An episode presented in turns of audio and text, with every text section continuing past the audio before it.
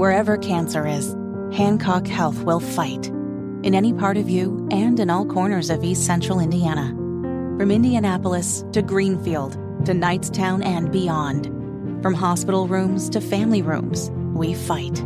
With technology and medicine, with care backed by the wisdom of Mayo Clinic. For you, for your family, and for your future. We fight cancer here. HancockHealth.org slash cancer. There was also a hearing about the botched Afghan withdrawal. Ugh, and I don't know about that. you, Nige, but it feels like this is a story that has fallen out of the news cycle and it shouldn't. Joe Biden should not get a pass on what happened bringing people out of Afghanistan and the loss of life that happened afterwards. Well, not only that, I mean, he should uh, he should be impeached on his Afghanistan debaucher, uh, de- debacle alone. He could be impeached uh, in that. And then when the bodies came home of some of our brave men and women who lost their life over there, that scumbag standing there looking at his watch like he had other things to do, he was too busy to be there. Just a bad look, man. And just rubbed me the wrong way.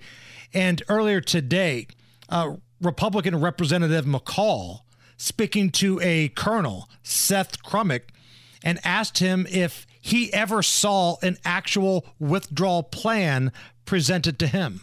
Yeah, there was a recommendation, mm-hmm. and you talked about the failure to meet the Doha agreement, but the president disregarded that, ignored that. He disregarded the advice of his his DoD and, and IC and National Security Council. Was there ever an evacuation plan? Did you see? I know there's discussions. Did you ever see an evacuation plan? I did not. The discussions were going on at this high level. The problem was those that would need to actually plan and rehearse it were extremely busy. I think Sergeant Major captured it eloquently of how busy and how few service members we had on the ground. They were not in a position to be able to plan and rehearse. Now we've issued several subpoenas. I have not seen an evacuation plan. If they had it, I think they would have produced it to this committee. And this led to the chaos. And that's what it was chaos.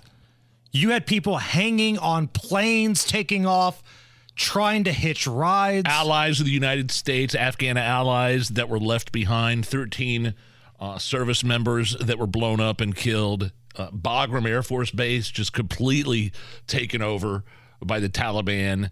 And, uh, and hundreds, uh, uh, I, I mean, what, billions and billions of dollars worth of military equipment left behind as well? just left behind. Some of the dogs that the military uses just left behind. Here's a little bit more from the colonel. The bottom line is the administration controlled how we withdrew and when we withdrew, making them the majority stakeholder of many guilty parties in the failure and collapse of Afghanistan in the current Taliban rule.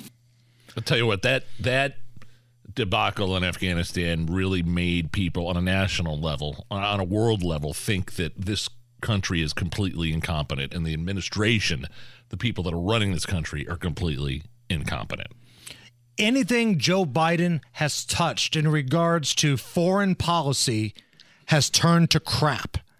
Everything. There isn't a win in the column for Joe Biden and this administration when it comes to foreign policy. And count on hands, on both hands and toes, on how many people were telling Joe Biden, "No, this is not a good idea," to just yank the band-aid off and go out.